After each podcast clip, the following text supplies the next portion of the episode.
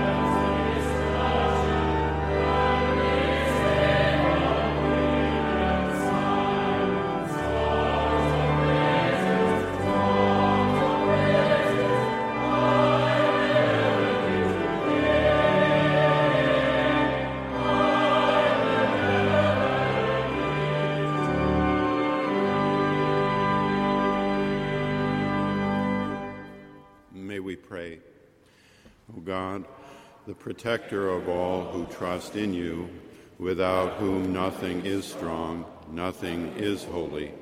Increase and multiply upon us your mercy, that with you as our ruler and guide, we may so pass through things temporal, that we not uh, things eternal, through Jesus Christ our Lord, who lives and reigns with you and the Holy Spirit, one God forever and ever.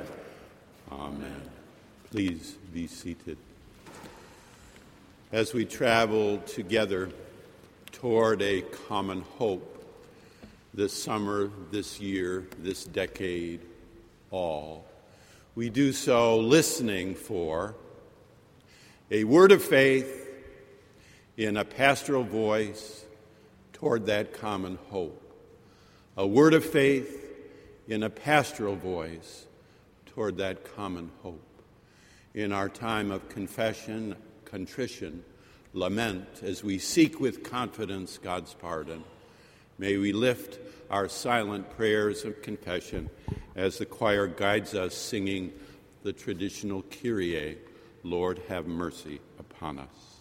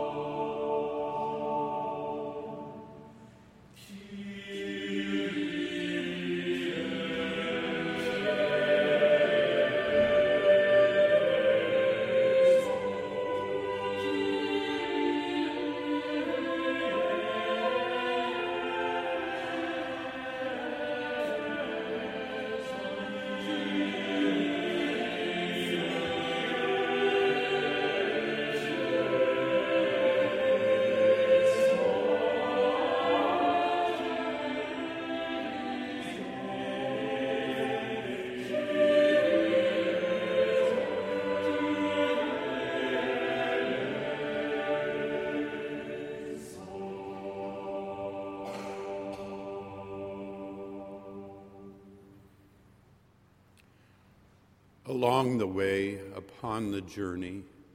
Nourish us, we pray, that we may be satisfied by the fruit of thy Spirit love, joy, peace, patience, kindness, goodness, faith, gentleness, self control. Beloved, hear good news. If we confess our sins, God, who is faithful and just, will forgive our sins and cleanse us from all unrighteousness. Thanks be to God. A lesson from St. Paul's epistle to the Ephesians, chapter 3, verses 14 through 21. For this reason, I bow my knees before the Father, from whom every family in heaven and on earth takes its name. I pray that, according to the riches of his glory, he may grant that you may be strengthened in your inner being with power through his Spirit, and that Christ may dwell in your hearts through faith, as you are being rooted and grounded in love. I pray that you may have the power to comprehend with all the saints what is breadth and length and height and depth, and to know the love of Christ that surpasses knowledge so that you may be filled with all the fullness of God. Now, to him who by the power at work within us is able to accomplish abundantly far more than all we can ask or imagine, to him be glory in the church and in Christ Jesus to all generations, forever and ever. Amen. The word of the Lord. Thanks be to God.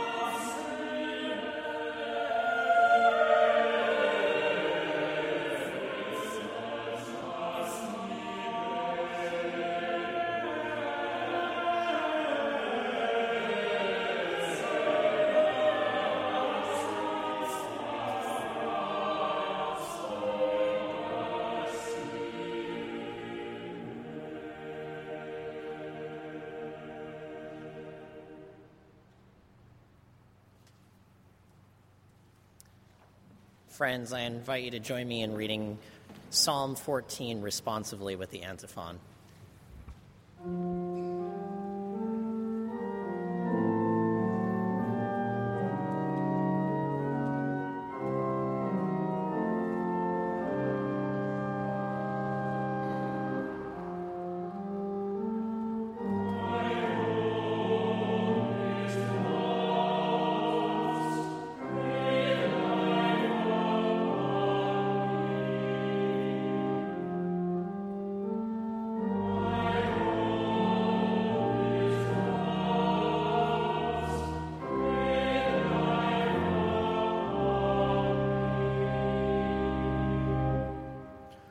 Fools say in their hearts, There is no God. They are corrupt. They do abominable deeds. There is no one who does good. The Lord looks down from heaven on humankind to see if there are any who are wise, who seek after God. They have all gone astray. They are all alike perverse. There is no one who does good no, not one. Have they no knowledge, all the evil, evildoers who eat up my people as they eat bread, and do not call upon the Lord? There they shall be in great terror, for God is with the company of the righteous. You would confound the plans of the poor, but the Lord is their refuge. Oh, that deliverance for Israel would come from Zion. When the Lord restores the fortunes of his people, Jacob will rejoice, Israel will be glad.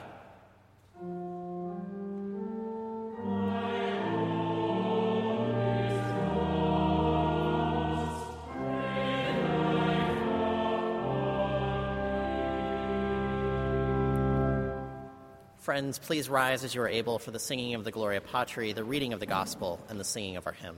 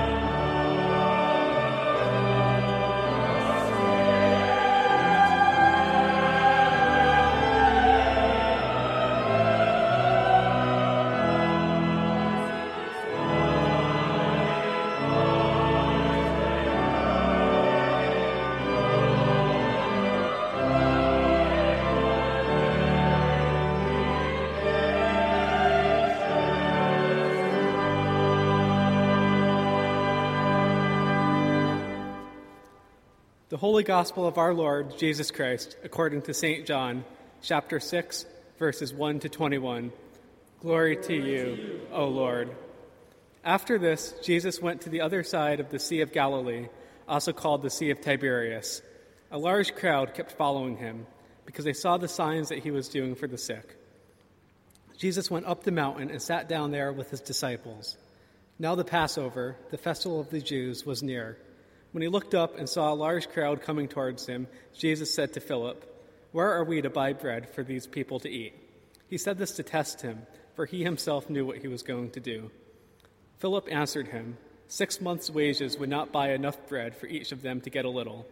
One of his disciples, Andrew, Simon Peter's brother, said to him, There's a boy here who has five barley leaves and two fish. But what are they among so many people?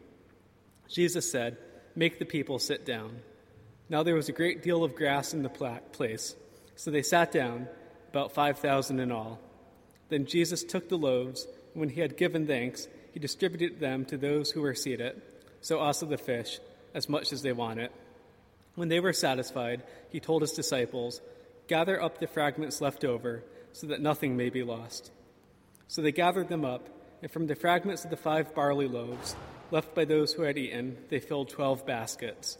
When the people saw the sign that he had done, they began to say, This is indeed the prophet who has come into the world. When Jesus realized that they were about to come and take him by force to make him king, he withdrew again to the mountain by himself. When evening came, his disciples went down to the sea, got into a boat, and started across the sea, the sea to Capernaum. It was now dark, and Jesus had not yet come to them. The sea became rough because a strong wind was blowing.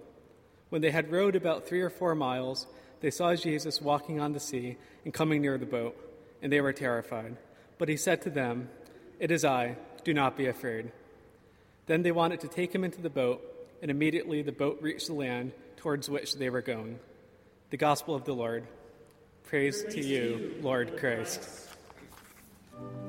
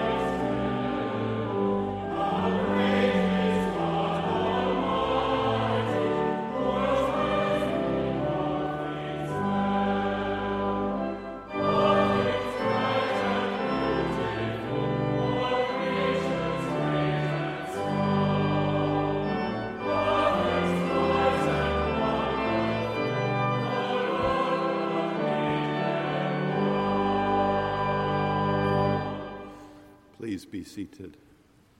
Our gospel this morning, sung in hymns, including children's hymns, read in Holy Scripture, including the fourth gospel, approached in thought and speech, including in a 20 minute sermon, and in full lived out in the exuberance of a summer Sunday, accents the glory and revelation in the least among us the littlest among us.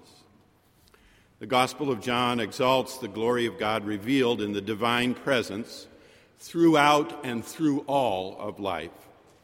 Our passage from John 6 is one of seven great miraculous accounts recalled in the preaching of the earlier church and collected in the first half of the Gospel of John as a way to ring the bell, sing the song, and tell the tale of the divine presence. It is miraculous that 5,000 have gathered. It is miraculous that all are fed in one setting. It is miraculous, more miraculous still, that not only are they fed, but they are satisfied. That is a glorious morning when all are satisfied. It is miraculous that in this revelation there arises for the author of John in reflection a sense of what this must mean that one from beyond has entered within, that one from above has descended below, that a prophet, such a strange appellation, has come into the world. To be sure, John has received this story from tradition, as in Mark 6, but he has changed it to celebrate a glorious revelation which takes him well beyond any simply sacramental concern. And of all John's changes, perhaps, the greatest is the agency he gives to one of the least of those present. In John, unlike in Mark and the other Gospels, there is a new figure in the story a boy, a lad, a little fellow, who is the only one remember, who remembered. He is the only one among them who remembered to bring a lunch that day. There was, John of avers, a lad with five barley loaves and two fish.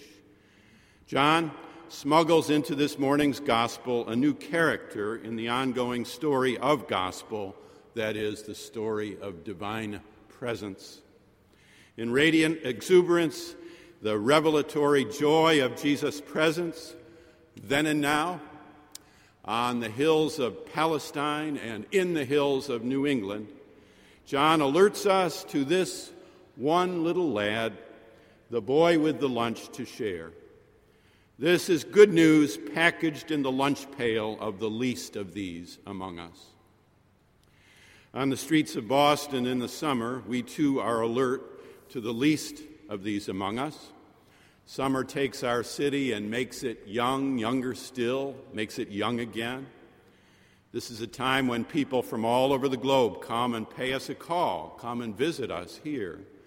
Just look at the license plates of the cars driving past you sometime on the highways north, west, south. Just listen to the languages spoken as you saunter down a summer day in this magical city, as you flâner dans les rues. It is an unutterable happiness to be graced with those who want to visit, who come from afar, who save and plan and travel to get here, to see something, to learn something, to touch the hem of something. For this is dear old Boston, the home of the bean and the cod, where the Lowells speak only to the Cabots, the Cabots speak only to God. Boston, in so many ways, the city of origin, the point of departure. Boston, birthplace of the Republic, Haymarket Square, Old North Church, Bunker Hill, Old Ironsides, Boston. Boston, home to heroes and heroines Paul Revere, Abigail Adams, John Hancock. Boston, where in 1832 the city heard a children's choir sing, My Country Tis of Thee, which was written a year earlier, sung first at Park Street Church, just a few blocks' walk from here. This afternoon on the Freedom Trail, you can talk with Ben Franklin, attired in the garb of 1780. On the subway, you can stop at the Scollay Square station and remember the man who never returned. You can take the train to Fenway Park and peer at the green monster. Try not to make the mistake of wearing a Yankees hat. Walk through downtown and the flower gardens in the glorious public garden. Spend a minute along the old streets and feel the freshness of a country being born, being formed, being built. Visit the Children's Science Museum. Boston, your hometown, takes the world and makes it young again. One of the best spots in this young city, this birthing room for freedom, is the aquarium. Right on the port shoreline, your city has built a magnificent structure, a several ta- tiered tank Coral has been transported from the Caribbean and then also reproduced. Fish of dozens of colors, shapes, sizes swim in the blue green cylinder. Divers in fins, wetsuits, and air tanks maintain the giant man made ocean tank. Stingrays swimming in a separate pool. You can reach out and touch them. And around and around the outside of the cylinder walk mesmerized children and adults looking on the splendor of Neptune's kingdom. There are six kinds of sharks in the aquarium the sand shark and others. At the top level, you can watch them jump and swim. Boston returns one to the great ocean deep from which life at last emerged across millennia. Boston takes the world and makes it young again. A generation ago, with three children in tow in the summer heat and on a limited budget, it is happy and glorious to recall our then young family visited the aquarium. The place was mobbed, packed with kids and parents, classes and groups. The colors and shapes and sizes of the humans walking clockwise around the tank mimicked nicely the variety of fish swimming counterclockwise inside. We saw a little girl pressing her nose against the glass up toward the tank top, just as the sand shark swam by. Two women photographed the coral. A boy screamed as he patted the stingray. There were maybe 3,000 people inside the aquarium. All of a sudden, the loudspeaker crackled. Please be quiet, all of you. Soon the tall structure, full of children and parents, was nearly silent. The announcer continued I must regrettably report that a little boy is lost. He is three years old. He is wearing jeans and a white sweatshirt that says Boston College on the front. He has red hair. Please, please take a moment wherever you are and look toward the tank and then along the walkway. In a moment, you could feel the atmosphere in the building shift from lark to worry. Every parent's worst nightmare had hit. The tension around the tank was palpable. The thought that one child, even one, out for a day of learning and play would disappear or worse, held the gathered company on a tight leash. In a single moment, the joy of the many had been overshadowed darkly overshadowed by the need of just one. All knew instinctively that there are no extra children, none to spare, not one to give up, to throw to the sharks. In that kind of dramatic moment, it was so very clear every child is precious, every one dear. We have wondered a little this summer, remembering our long ago visit about the way the announcement so disturbed those of us who could see our own children. Of course, you can think of many reasons, but one central reason the announcement, child lost, white sweatshirt, pierced the group that day is that we are dimly aware that there is a kind of revelation in the least of these, like the lunch for the road of life brought along by the lad with five barley loaves and two fish. Children have not had a chance in full at life yet. They have not had their time yet in the batter's box. They give a sharp measure of how what we say stands up to what we do, of what our walk is like in earshot of all our talk. Children suffer the effects of poverty most strongly. Children endure the effects of family demise most squarely. Children miss the care of physicians and dentists most keenly. Children feel the impact of bad diet most sharply. Children are too little, too weak, too powerless, too small in every way to watch out for themselves. Children measure the depth of morality around us by measuring the amount of time, energy, commitment, and money within us ready to be devoted to children. As a country, just a few weeks ago, we had a shared convulsive, similar moment, did we not? We know the need for laws, for borders, for the institutions that make up a civil society, including proper, legal, fair immigration practices.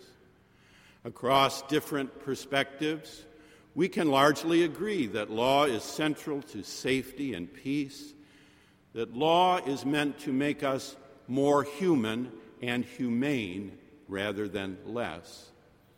And we also, by vast majority, know and affirm the centrality of immigration in the birth and life and health of our land.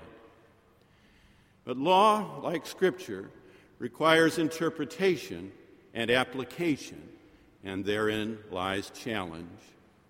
So, when as a country we face the shame and humiliation within this decade of humiliation, of seeing children taken from their parents' arms, seeing parents deprived of their children, seeing what can befall the least among us, and especially those 2,000 directly and some still affected in our own time at the borders of life. There was a common revulsion, there was a common reaction there was a common response. Nota bene. There is in that one moment a sign, a sign of a common hope. Like the presence of the little lad who shared his lunch across the lake from Capernaum, and so both took and gave the measure of the gospel that moment, so the least of these do measure us. As a church, let us readily confess as well that we have yet to achieve the kind of caring for children which we profess. Good, pious words of a recent Methodist Church statement are ones we all share. We believe that caring and providing for one another includes welcoming children into the family of the church. As members of the body of Christ, we know that children are gifts from God. In this, we follow the example of our Lord, who during his earthly ministry, and in the face of opposition, welcomed children to his side. And we conform to the example of the early church, which, though living in the midst of a pagan empire that casually practiced abortion and abandoned children, usually to slavery, prostitution, or death, church helped to provide refuge for unwanted ones and their needy parents. There was even a footnote or two there to the Didache. Well, good, good words. But anyone who's been around the church for very long knows that we do not endlessly fully practice what we preach in this as in so many areas. We sometimes devote more language to love of children in church than we do actual time spent with children in church. Vacation Bible School We've run one every year since 1979, including a small one here June 24th, is one bellwether for that commitment. Church school, Sunday school is a second. We are still more than rightly judged by the sort of people we produce, the sort of children we raise in and through the communities of faith. One day this summer, after a round of golf, two friends stopped at the home of a third to have supper. The host is a retired physician, a family doctor from the bygone days of fee for servants. Redolent with exercise and at ease in the company of friends, the doctor reflected on his life and work. A summer evening, a twilight supper, a moment before the light begins to fade and the cool air returns this became an hour for thoughts before the autumn twilight of life, a moment before a great change of season. He spoke about service and care. He ruminated regarding the young doctors coming up. He unabashedly celebrated great grandchildren, grandchildren, and children, both adopted and biological.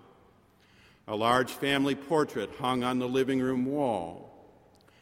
Mostly, though, this veteran person of faith, veteran leader in the church, veteran participant in decades of stewardship campaigns, talked about the church he loves. He reckoned. I try to tithe because in the church, children get what they cannot get anywhere else. They catch a sense of wonder wonder at the world, wonder at love, wonder before holiness. They see real kindness, kind people, kind ideas, kind words, kind works. Most of all, they learn about generosity. Generosity in a church that makes a world of difference. In the church, seeds are planted seeds of wonder, kindness, and generosity. I am happy, he said, to hope that my tithing has made a difference. It made me so happy to hear him speak of his faith. It made me so happy to hear him say so. And it makes me happy in a joyful, revelatory sense on this summer Sunday to think of all the good women and men, near and far, who are offering themselves, offering yourselves to and with and through the least of these. A student teaching church school, a woman running a child care center, a man hiking with the scouts, a musician volunteering with a children's choir, a graduate student preparing to work with, to counsel troubled children, a couple who annually lead confirmation classes, the blessed ones who will volunteer to lead youth groups, summer camp counselors overworked and underpaid, and more broadly, the citizenry of this great land, which still dimly perceives that the lad with the fish and the loaves, the least of these among us, measures the rest of us. Someone helped you grow up. Someone let you grow up. Someone helped you discover discipline, hard work, and a passion for education. Discipline to reflect the ordering power of God, work to reflect the creative energy of God, education to ref- reflect the life giving newness of God's Spirit. Children, the least of these, are made in the image and likeness of God. People know that there are no extra children, none to spare, not even one to throw to the sharks. When the need is clearly presented, the problem is almost therein solved. So it was on a July day in dear old Boston a generation ago that after 20 minutes of looking and waiting, the tourists at the Boston Aquarium again heard the crackling loudspeaker and again heard the announcer's voice and at last heard the report the child is found, the lost is found. Several thousand people stared at one another and many fish and cheered ex- instinctively, just as we will stand and cheer when every child across this great land and around the world over has what she needs to make a life. One of his disciples, Andrew, Simon Peter's brother, said to him, There is a boy here who has five barley loaves and two fish, but what are they among so many people? Jesus said, Make the people sit down. Now there was a great deal of grass in the place, so they sat down, about 5,000 in all. Then Jesus took the loaves, and when he had given thanks, he distributed them to those who were seated, so also the fish, as much as they wanted. And when they were satisfied, he told his disciples, Gather up the fragments left over so that nothing may be lost. And when the people saw the sign that he had done, they began to say, This indeed is the prophet who has come into the world. We now come to a time in our service when we turn our hearts and minds to prayer and lift up our lives and ourselves to God. Please assume an attitude and posture of prayer by either remaining seated, standing, kneeling, or coming to the communion rail as we sing together our call to prayer Lead me, Lord.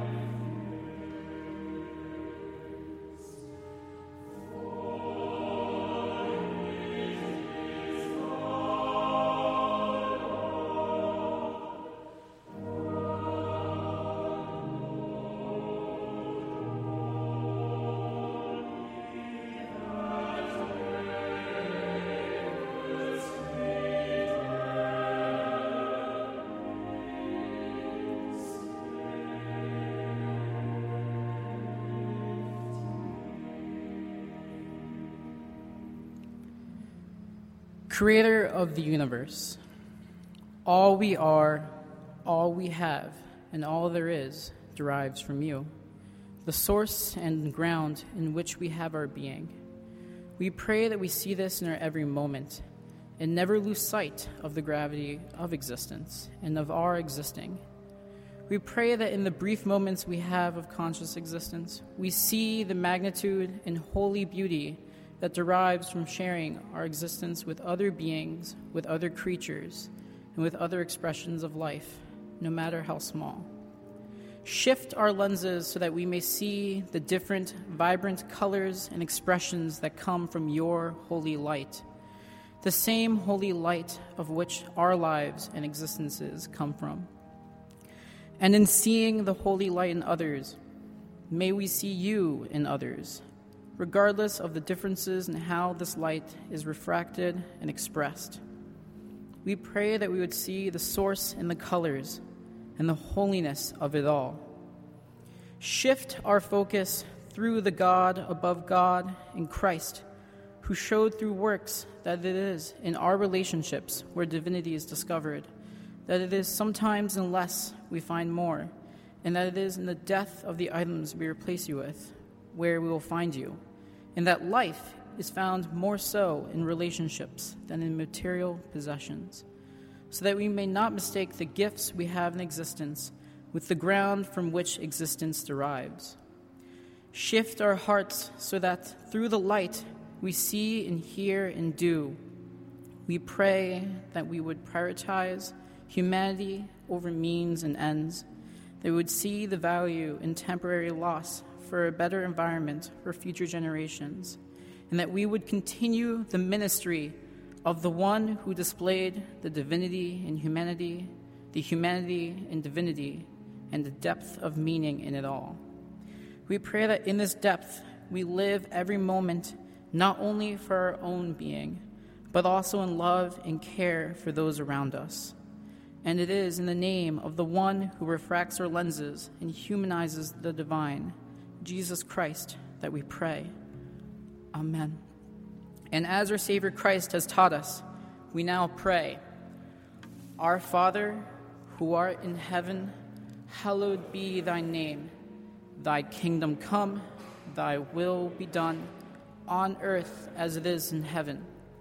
Give us this day our daily bread, and forgive us our trespasses, as we forgive those who trespass against us and lead us not into temptation, but deliver us from evil. For thine is the kingdom, and the power, and the glory, forever and ever. Amen.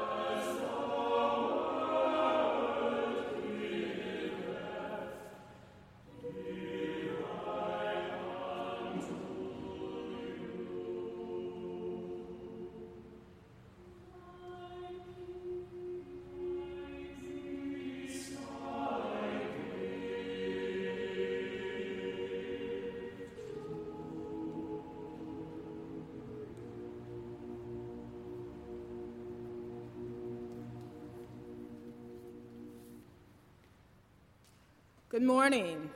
Good morning. We welcome you again to Marsh Chapel on this beautiful summer morning. Thank you for joining us as part of our community of worship today. Whether you are here in the sanctuary, listening on the radio, or live stream on the internet via WBUR, or later via our podcast. An additional special thank you for those in the sanctuary this morning during the replacement of the Comm Ave Bridge. Additional information may be found in your bulletin, or if you are planning to visit next week, please visit www.bu.edu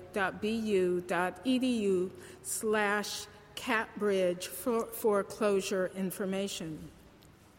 For those of you joining us in the sanctuary, we invite you to fill out your name and contact information in the red pads found along the center aisle of each pew. This will help us to get to know you better and you to get to know one another better.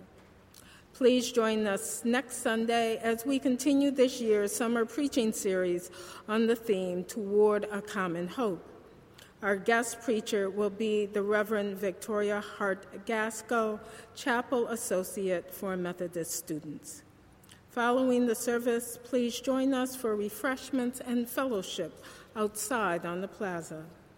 For all other news and upcoming events, please visit the chapel website at bu.edu/chapel, where there is also the opportunity for online giving. Now, as the ushers wait upon us for the offering, may we remember that it is a gift and a discipline to be a giver.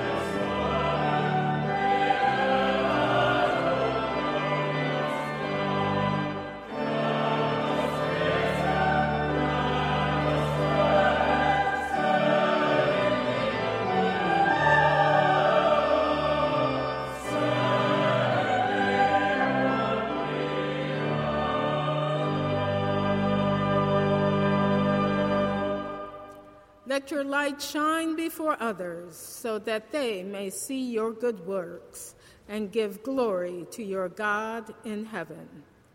Amen.